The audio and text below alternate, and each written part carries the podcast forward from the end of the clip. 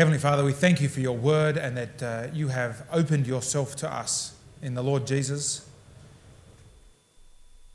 in grace and love and truth. And we pray that as we read uh, your scriptures now,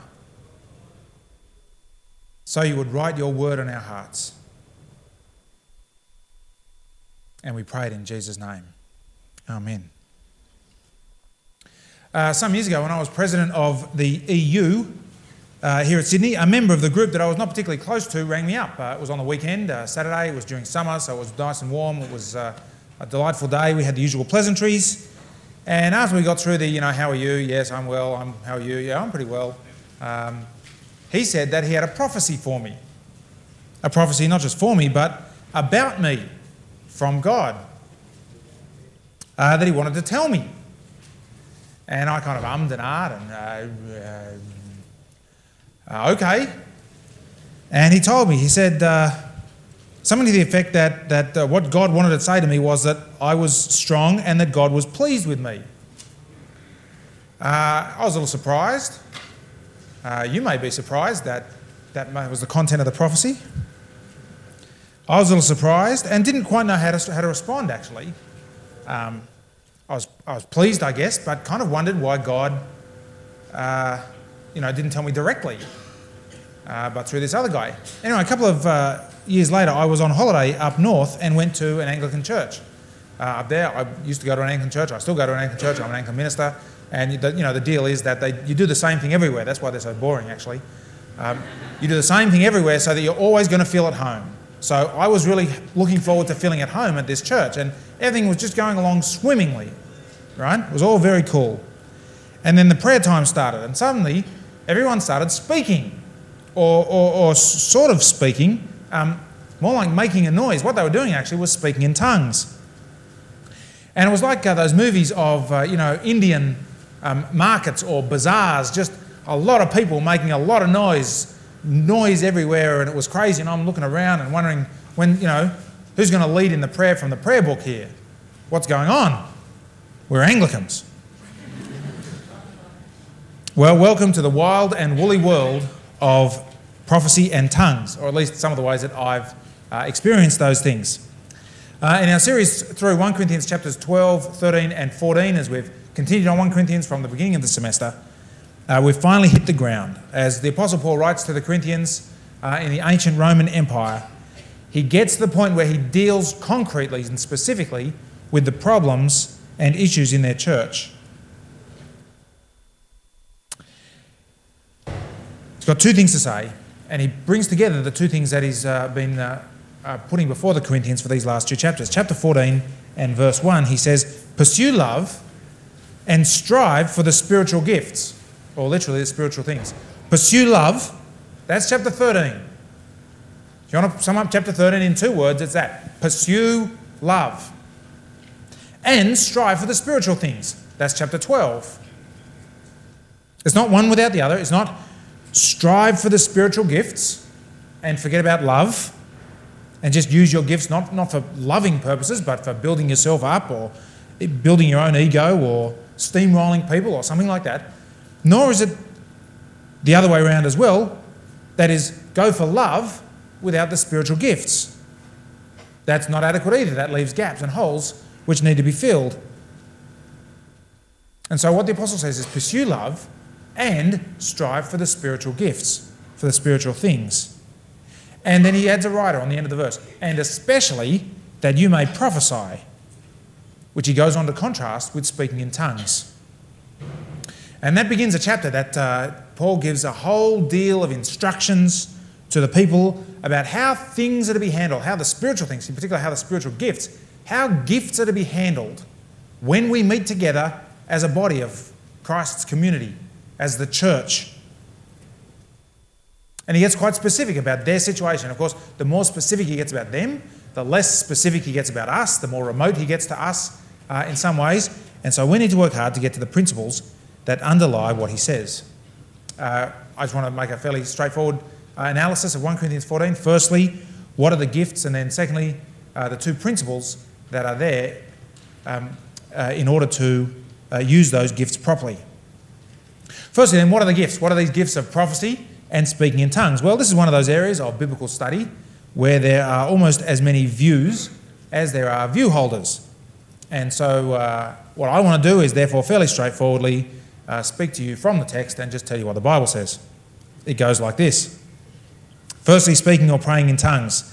Uh, there are five elements to biblical speaking in tongues. One, it's a spirit inspired utterance. It's a spirit inspired utterance. That's clear from chapter 12, verse 10, where in the list of examples of gifts, Paul says, to another various kinds of tongues, and implied is given by the one Spirit. Or likewise in chapter 14, verse 2, he says they're speaking mysteries in the Spirit. One implication I think here uh, is clear. Whatever your experience of speaking in tongues, and you may be on the very pro side or on the very anti side, whatever your experience of speaking in tongues or of people who speak in tongues, whatever you do, be careful about being dismissive of this. Since what you're doing is dismissing the work of God. This is the work of the Spirit, speaking in tongues. Throughout this material, Paul doesn't damn the gift of tongues or people who speak in tongues with faint praise. Nor does he stand in awe of the gift either, by the way. He just has it in its proper place. It's a gift of the Spirit. Secondly, the speaker is not in ecstasy or out of control. The regulations of verses 27 and 28 of chapter 14 show this, where he instructs the tongue speakers to regulate how many of them speak and only one, of, one at a time uh, to speak. And it means that the speakers are under control and to not speak if there's no one to interpret. Uh, I had a, a, friend at uni uh, a few years ago, several years ago now, uh, who told me that uh, she would often be sitting at the back of her lectures, and uh, she was she was one of these happy kind of people, and um, so she, just, she didn't pay much attention to her lectures actually, uh, but she would be sitting at the back of her lectures, and she would get a tongues attack. She would say, and this would be of some surprise to those sitting around her, and it was a particularly loud tongues attack of some surprise to her lecturer, as in the middle of the lecture she would just burst out in an uncontrolled manner, speaking in tongues. Um, I don't know what that was, but it wasn't biblical. Okay? I don't know what that was, but it wasn't biblical. Because speaking in tongues is not an ecstatic or out of control experience. It's an experience that is in within your control. Um, Paul says that the mind is detached from uh, uh, when you speak in tongues. It's at rest, and therefore it's not fruitful in terms of understanding. We'll come to that uh, shortly but it is able to control what happens. Speaking in tongues is not an ecstatic, out of control experience according to the Bible. Thirdly, it's speech that is essentially unintelligible to the speaker. Uh, Paul says that the mind is unproductive when speaking in tongues, verse 14. Not only that, it's unintelligible to the hearers. And so, if it's going to be uh, used as a gift in the assembly, in the ecclesia, in the church gathering, it has to be interpreted. Uh, at the same time, it's probably not another human language. Uh, I'm Hungarian and uh, I could have come in here and spoken Hungarian to you if I knew it, um, if my dad had taught me when I was about knee high. Uh, but he didn't, and so I, am not. But even if I did, that'd be pretty useless for you. Uh, but that wouldn't be speaking in tongues. Speaking in tongues is probably not another human language, although Paul talks about it uh, in all likelihood as something like the language of angels. So it's not mere sort of gibberish nonsense, just nonsense syllables uh, put together. And it has some content to it in order for it to be interpreted. Um, once again, uh, if it means something, then it means that thing. And so speaking in tongues which are interpreted in two entirely different ways, uh, again, is a nonsense. It, it means something, and so it means that thing and needs a gift of interpretation to, to understand that. This is in contrast to the speaking in tongues which takes place in Acts chapter 2, you may know, uh, at the day of Pentecost when the Spirit is poured out and they speak in tongues. And what that means is that the crowd who's gathered there from many different nations are able to understand the gospel in their own language. I think that's different from what's in view here in 1 Corinthians 14. Fourthly, it's speech that is basically directed to God. Verse 2 For those who speak in a tongue do not speak to other people, but to God, for nobody understands them since they are speaking mysteries in the Spirit. Notice this again, this is very important. What it means is that if it is interpreted, if the tongues are interpreted, what is interpreted is not God's speech to other people. Okay? It's not God's speech to other people, which is then interpreted so the other people can understand what God is saying to them. It's mysteries spoken in the Spirit. That is, what people say to God. So the idea of some kind of uh, word from God or prophecy from God coming via speaking in tongues, which needs to be interpreted so that then people understand it, that's just not biblical. That's not what speaking in tongues is according to the Bible. Speaking in tongues is us speaking to God. And that can be uh, of good use, uh, particularly for the individual, uh, which is the fifth point. It's a gift for private prayer that speaks up, uh, builds up the speaker. Verse 4 Those who speak in a tongue build up themselves. It's held in high regard by the apostle. There's more to being built up than cognitive stuff because your brain is unfruitful while you're speaking in tongues. It builds up the, the, the speaker, it's just not great for the others.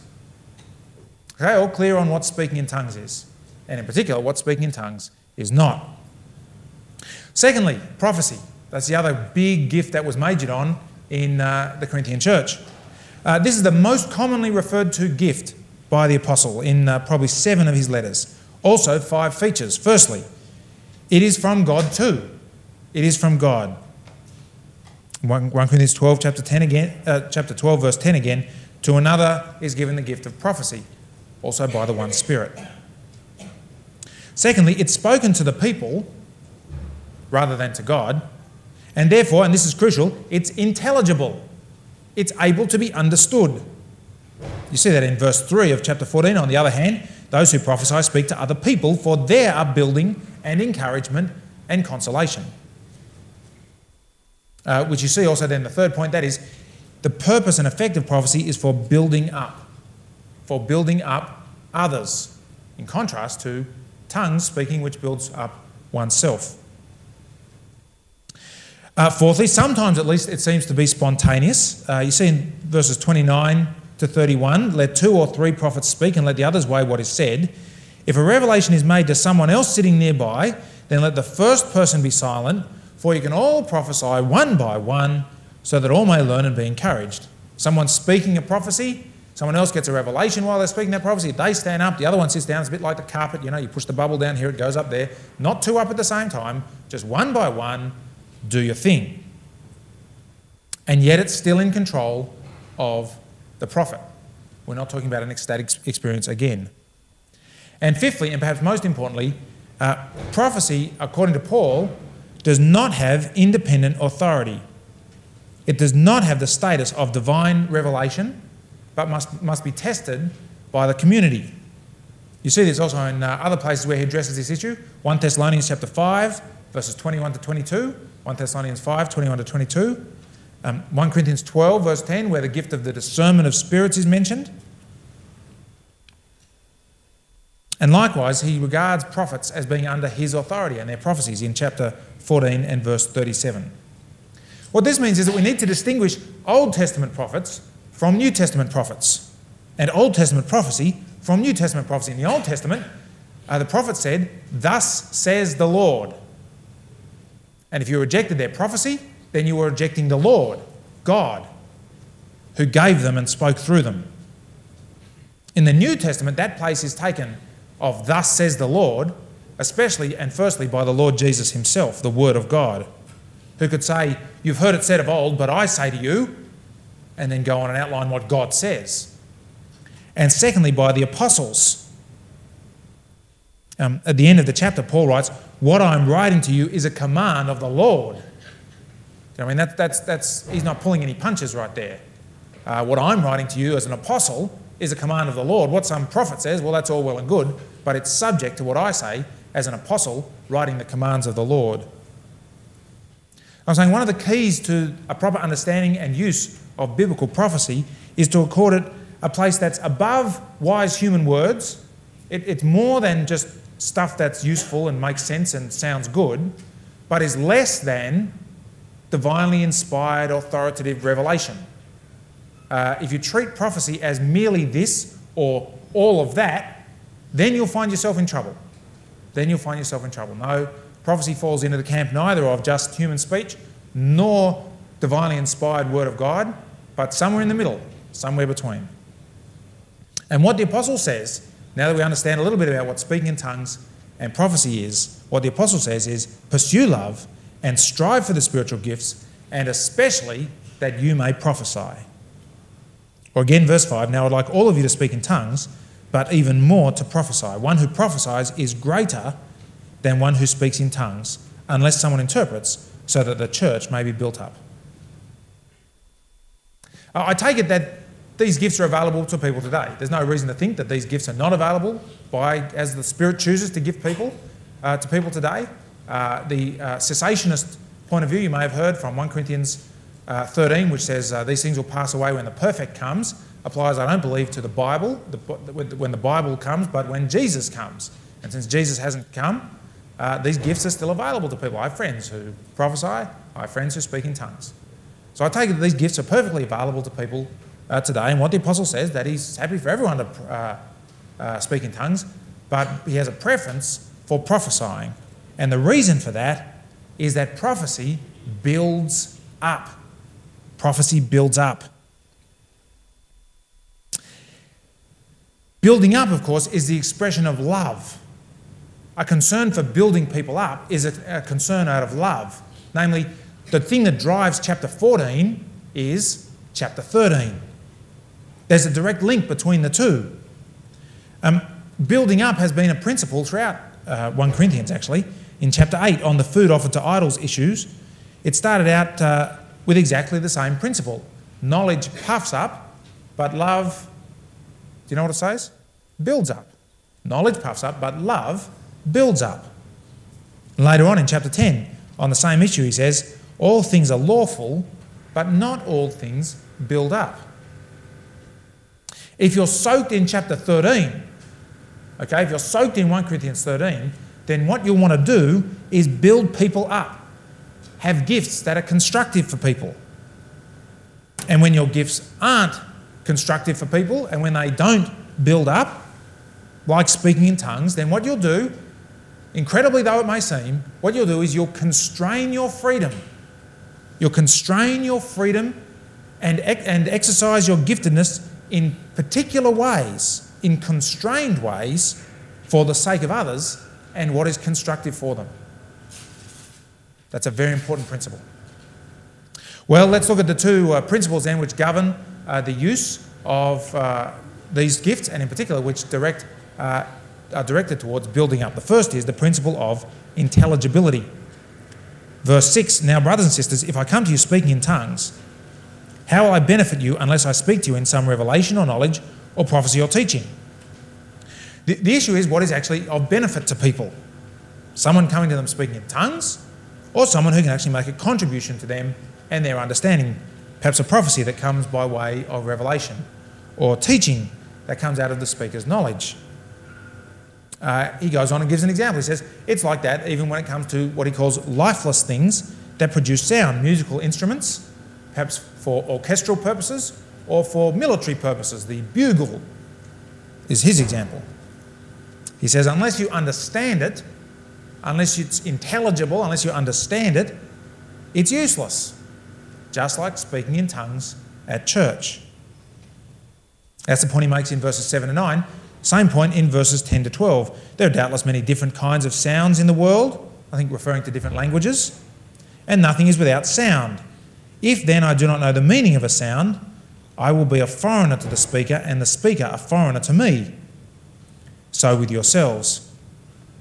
Uh, as I mentioned, I'm uh, Hungarian by extraction, and uh, uh, more as a pity, but my father didn't teach me Hungarian. But had he done so, and had I come in here speaking Hungarian, which can I tell you is a completely stupid language, um, it has uh, no relation to any other language really going, except I think ancient Icelandic um, and is spoken therefore by a couple of million people in the world and is basically useless.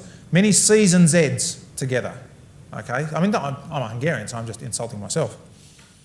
Um, if I were to come in here and speak Hungarian, I would be to you a barbarian, is the word literally, not a foreigner, uh, behind the word foreigner, a barbarian, which is one of those onomatopoeic words, uh, you know, those words that get their meaning from what they sound like. All I'd be saying is kind of a ba ba ba ba ba ba ba ba ba ba, which may actually be what you hear right now, I'd be a foreigner to you. And it would be a total waste of time, wouldn't it, to speak like that Hungarian to you? Anyone speak Hungarian here, actually? You do? Oh.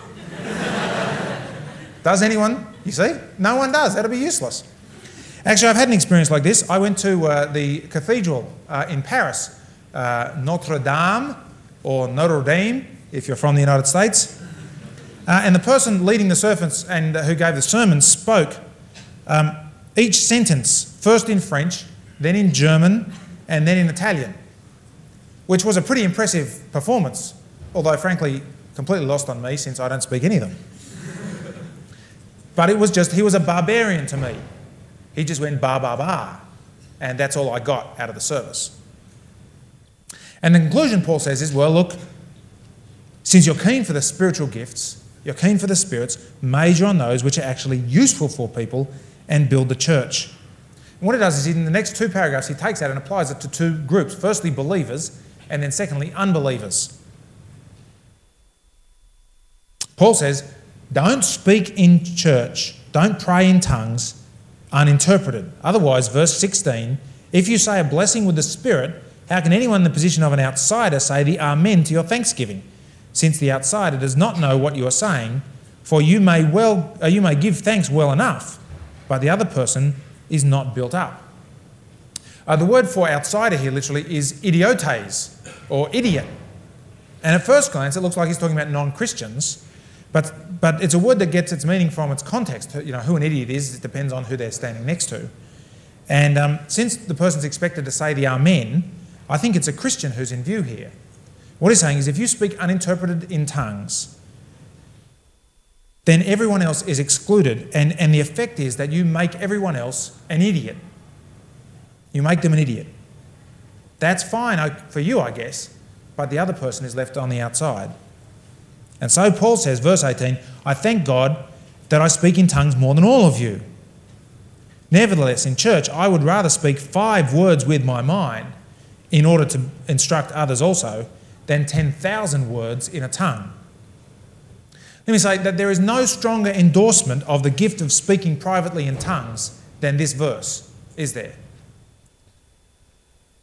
I'm glad that I speak in tongues more than all of you, says the apostle. He does it and he's glad of it.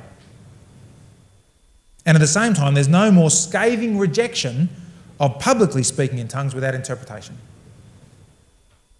Um, it, it, I, th- I, think it's fascinating that you find out here that the, the Apostle Paul out-tongued them all, if I can put it like that. He out-tongued them all. You wouldn't know that, would you, apart from this passage? If you didn't have this paragraph, you wouldn't know that from all his other letters. He speaks in tongues more than all of them. And yet he just, that's just, he doesn't, he doesn't brag about it, doesn't write about it, doesn't sort of drop it in, you know, party conversation. He doesn't, he just, that's just one of those things for him. And he's thankful to God but as thankful to God as he is for it, he would rather speak five useful words, five words with his mind, than 10,000 words with a tongue. Now, 10,000 doesn't mean that um, he'd sort of trade, you know, think about trading for 9,999. 10,000 is just the biggest number they had in the ancient world. It just means literally myriads. It's kind of like when my son Miles was four, uh, he, he used to talk about how much chocolate he would like. He would like so, so, lots, lots, lots, lots chocolate. Right? That just meant as much as the kitchen could hold. That's how much chocolate. And he says, You can speak as much as you like in tongues. I, I'll trade all of that for five intelligent words. Five. Speaking in tongues in the corporate gathering without interpreting is useless. So don't do it. Well, he applies it to unbelievers. There's more to building the church than believers, of course. There may well be unbelievers in church, and you need to build them in, just as you need to build unbelievers up. And, uh, and so he says, um, when it comes to unbelievers, that it's not much use either. Verse 21 In the law it's written, By people of strange tongues and by the lips of foreigners I will speak to this people, yet even then they will not listen to me, says the Lord. That's a quote from Isaiah 28. And uh, this speaking to people in Corinth in tongues and them not listening, these unbelievers,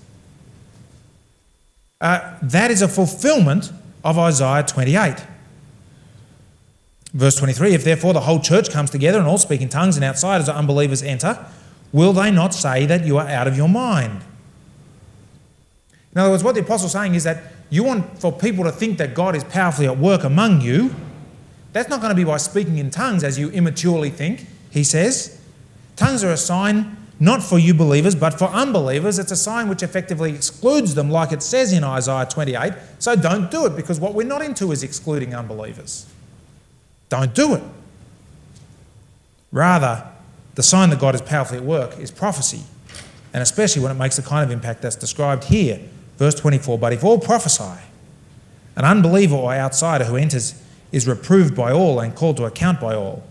And after the secrets of the unbeliever's heart are disclosed, that person will bow down before God and worship him, declaring, God is really among you. Now, that's a great outcome for, believers, for unbelievers, isn't it? They bow down and worship and declare, God is really among you. Well, that's the first principle, intelligibility. The second one is uh, similar, directed towards the same goal that people will be built up. Verse 26. What should be done then, my friends? When you come together, each one has a hymn, a lesson, a revelation, a tongue, or an interpretation. Let all things be done for building up. And then he gives the instructions, and he concludes this in verse 39 So, my friends, be eager to prophesy, and do not forbid, forbid speaking in tongues, but all things should be done decently and in order. The second principle, intelligibility is the first principle. The second principle is that all things should be done decently and in order. That's what's going to build people up. That's how we're to conduct ourselves when we gather together. Not a mess, not a chaos, not a rabble, decently and in order. You can feel the distinction there, can't you? Be eager to prophesy. Very positive about that, very keen, very enthusiastic, because it builds up. But with respect to tongues, the best that can be said is don't forbid it. You know, don't forbid it, it's okay. Unless, of course, it's uninterpreted, in which case it is forbidden. But don't forbid it. And the principle that governs the whole thing is do everything decently and in order. And then he's got some nitty gritty details about how that's going to pan out. Verse 27 If anyone speaks in a tongue, let there be only two or three at the most, and each in turn, and let one interpret. But if there is no one to interpret, let them be silent in church and speak to themselves and to God. That's pretty plain. We're aware of that by now. Likewise, prophecy, verse 29 let two or three prophets speak and let the others weigh what is said. If a revelation is made to someone else sitting nearby, let the first one be silent, for we can all prophesy one by one, so that all may learn and be encouraged. What's more interesting, uh, this process of weighing and of stopping and all that kind of stuff for the sake of order all gets a bit heavy. Paul doesn't say, oh, look, this is just a good pragmatic rule. He says, um, he grounds this principle of order, and in particular, the ability of the prophets to control themselves and conform to these uh, instructions in the reality that God Himself is a lover of order. You see, verse 32 the spirits of the prophets are subject to the prophets. For God is a God not of disorder, but of peace. This is what God is like. God is not a rabble, God is not kind of chaos.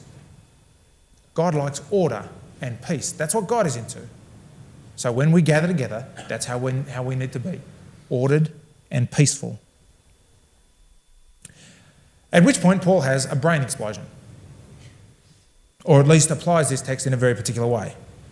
Verse 33b As in all the churches of the saints, women should be silent in the churches, for they are not permitted to speak, but should be subordinate, as the law also says. If there is anything they desire to know, let them ask their husbands at home, for it is shameful for a woman to speak in church. Or did the word of God originate with you, or are you the only ones it has reached? Uh, now, there's a lot there. Uh, you may have come across this passage before, you may not, in which case you need to take a few deep breaths. Um, there's a lot in that text, and in the next five minutes, I'm going to make it all perfectly obvious. Um, maybe. Uh, I'll tell you one thing I plan to do, or at least don't plan to do, and that's cut them out. Uh, there's a very fine evangelical Bible uh, commentator who, at this point with this text, goes a bit weak at the knees gets out his scissors and on textual grounds says, look, this wasn't in the original text, let's just chop it out, and that gets aside the problem. Uh, it does get aside the problem, but I think it's kind of out of the fat and into the fire, because once you start taking scissors to your Bible, then you're in some trouble. Um, at the same time, I'm not going to do that. We're going to deal with these uh, passages, and I think it makes sense in its context, and I'm going to explain it to you as best I can. Let me say also, I'm not defensive or ashamed about it. Um, we're to be people who love the Lord. And if we love the Lord, that means we love the scriptures that He's given us. And our task is not to kind of be grumbly and complaining as the Israelites were in the wilderness, right? That's why their example is there for us to show us not to grumble and not to complain, not to squirm and wriggle and try and find our way around it. Now, our task is to discern the scriptures, understand what they teach, and wholeheartedly embrace that. So, if you've got an attitude issue going here, then you need to make sure you sort that out first. You love Jesus, well, you love his word. And you do what you you have an a priori uh, submission to, to it. Okay, let's try and be clear what's not being said. Okay, first, what's not being said. The first thing that is not being said is an absolute prohibition on women opening their mouths and letting wind pass across their vocal cords while church is on. Um, only three chapters ago, he gave instructions about how wives were to prophesy and pray in church. And unless you think Paul is a complete idiotes who would so blatantly contradict himself in the space of just a few chapters, a few pages, then what you've got here is not an absolute prohibition on women speaking in church. The silence is a relative silence. That's what he's talking about. Notice I refer to wives. The same Greek word for woman uh, is the same as the word is for wife. They just use them interchangeably. And for man and for husband. I think what's on view here is wives and husbands because of the reference about asking their man at home, asking, which I think is an obvious reference to their husband. So, what we're talking about is relations, particularly between wives and husbands, specifically, not women and men generally. So, firstly, this is not an absolute prohibition on women speaking in church. Uh, I think that's perfectly clear. Uh, secondly, the wives mentioned here are not the only ones who are commanded to be silent. Those who speak uninterpreted in tongues are meant to be silent. Likewise, those who prophesy and someone else stands up, you've got to be silent too. In other words, silence is neither a prohibition absolutely on wives, nor is it a prohibition exclusive to wives. Okay, so just kind of un- unfolding this a little bit, is not quite as oppressive as you might think or feel. Thirdly, at the same time, this is not addressing an issue that was specific to Corinth. As some have suggested, they say, well, look, this is just an, this is a deal that was going on in Corinth Therefore, it's applicable only to Corinth and happily doesn't apply to us. You know, maybe they had a particularly feisty bunch of women. They were sort of all like Caroline Andrews, and they were just ag- aggro and loud and rude, and they just put their. No, not like Caroline Andrews, I love her dearly. Um, uh, you know what I mean? They're a particularly feisty group of women, and so Paul's telling them to shut up, uh, but it's specific to them. No, Paul says this is the case in all the churches of the saints and across the cultures of all of those churches. And he backs this comment up with stinging rhetorical questions. Verse 36 Or did the word of God originate with you? No. Are you the only ones it's reached? No. So don't go off and do your own thing. Well, that's what it's not about. What is it about? I think the context here is the interpretation of prophecy. And it seems to me that other than that, these words make little sense. In other words, I, I think the content, the substance of what is being prohibited to wives here is participating in the weighing up that's mentioned in verse 29. And you get that impression, I think, uh, confirmed in verse 35. If there is anything that they desire to know, let them ask their husbands at home. That is, instead of weighing it up at church, what they're to do is weigh it up at home. Paul bases this uh, on the authority of the scriptures, the Old Testament law, which normally is generally the Old Testament, but I think particularly has in mind here the order of relationship between a husband and a wife that's set out in Genesis chapter 2. At least that's the passage that he consistently refers to in the Old Testament law when discussing this same issue, say in 1 Corinthians 11 or in 1 Timothy 2. And the basis of all of that is the fact that a wife is to be subordinate to a husband. The word subordinate here is uh, in Greek hupo tasso, which means hupo means um, under, and tasso means order. So it means under ordered, or under is the same as sub, so sub-ordered or subordinate, to submit, which has a whole lot of uh, negative connotations now, I understand. Let me say, that is the consistent pattern of Christian marriage that's set out in the scriptures. Submission of wives and the headship of husbands of their wives, not of their household. Husbands aren't head of the house, they're head of their wife. This is not a talk about headship and submission, it's a talk about how we do church. But notice, Paul says the two are linked to each other. What we do in church mustn't be corrosive for the Christian pattern of marriage. Let me say, headship and submission, which is consistently the Christian pattern of marriage, has almost nothing to do with final decision making authority. Uh, if you check out uh, Proverbs chapter 31, you see uh, the woman of great uh, value, the sort of ideal wife to marry the ideal prince who is being addressed in the Proverbs. And this is a high powered woman, right? This Proverbs 31. She's, she's running the farm. She runs the joint. The husband does all he's good for, which is down at the pub talking. Um, he's down at the pub talking about the law, theology, you know, all sorts of deep things, blah, blah, blah. While she gets on, she runs a business, she does extensions on the house, she organises the finances, she takes out loans. You know, here's a high powered woman. So I don't think headship and submission has got to do with decision making. It's not got to do with domestic role allocation. It's not got to do with violent authoritarianism, certainly. This principle of Christian marriage, which informs how we do church for each other, is about loving, sacrificial, like Christ loved the church leadership. An initiative taking, that's headship. And, and submission to that is to respond, and not just respond, but welcome and receive and encourage that leadership of love.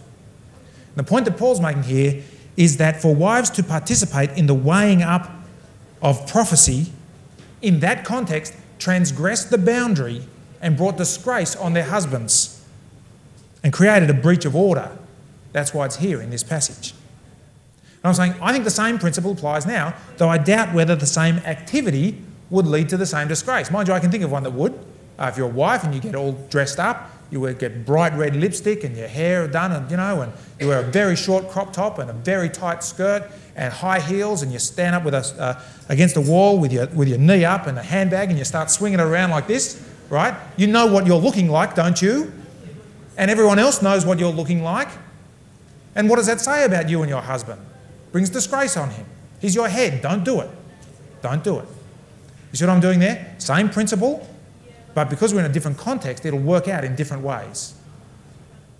I'm saying that's what the apostle says. He says, do church in an ordered way, and part of that will include to support the order of Christian marriage. Well, look, we're running out of time, and I need to uh, close and draw some conclusions. Let me say a couple of things. Firstly, if you're not a Christian here today, if you're not a Christian here today, can I humbly, but in the name of the living God, call on you to recognize that God is really here among us? We're not just a group of people, us Christians, who get together because we happen to have something in common that we enjoy and get off on. No, the most important person here is the one that you can't see. It's the living God who is present amongst us, who has gifted us in these very different ways. Who loved the world to the point of giving up his own son, loved you to the point of giving up his own son for you. And will you bow down, I ask you, will you bow down and worship and recognize this one as one to whom you're accountable and who offers you forgiveness. Um, if you've been hanging around Christians for a while and you sense that there's something there, well, you're right. It's God. And He wants to deal with you. Secondly, though, if you are a Christian, let me say, strive for the spiritual gifts. Strive for the spiritual gifts, including prophecy, and perhaps even that you speak in tongues. These gifts are available to you, available to you in the sense that you can ask for them, and if God wills and chooses, then He'll give them to you. Um, I don't know whether you've ever thought to strive, which is a word about sweat and energy and effort, whether you've ever thought to strive for anything in regard to church. Perhaps for you, Christian uh, faith and life has been pretty airy fairy. You know, you go along to stuff and you pray some stuff and you read some ideas and but church is pretty concrete. And I'm saying what the apostle wants from us is to strive for the gifts that build up the church, to sweat for the church, to sweat to build up other Christians. And I think we can broaden out from prophecy and speaking in tongues to the other gifts that build people up. Teaching people and getting alongside people and speaking words of comfort to them and administering the affairs of the church and so on. You strive by praying, but you strive also by just ordinary stuff like training courses and books and programs or just practicing. But whatever you do with your gifts, they're not for you, they're for others. They're to build up. They're to build up others. And just because you have a gift doesn't mean you have some right to participate. No, no, no. Participation is only a secondary goal in our church life together, the expression of my giftedness. The primary goal is building up. So I'm saying cultivate a zeal. Cultivate a zeal in your own hearts for the building up of God's people here at Sydney Union in your church. Want for Christians to be built up. That's what, that's what drives the apostle here. That's what drives God. Want for Christians to be built up. And want for unbelievers as we meet in the power and reality of God as He's with us by His Spirit.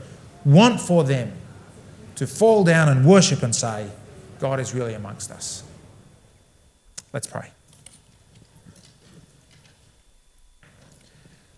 Lord Jesus Christ, we praise you that as the ascended and risen Lord, you give gifts to your people. And we pray that you would uh, continue to pour out your grace on us and gift us in remarkable ways. We pray that you would make us the kind of people who can handle that gifting. Handle it so that we don't use it for our own self uh, assertion and ego, but only for the good of others to build them up. And we pray it in your own great name's sake. Amen. Uh, Andrew will be around the front here if you have any questions to ask him. Uh, or he'll probably be out afternoon tea as well. Uh, can I remind you once more that National Training Event and Club Veg registrations are closing fast, and so go out there and register, and I'll meet you all out there at afternoon tea.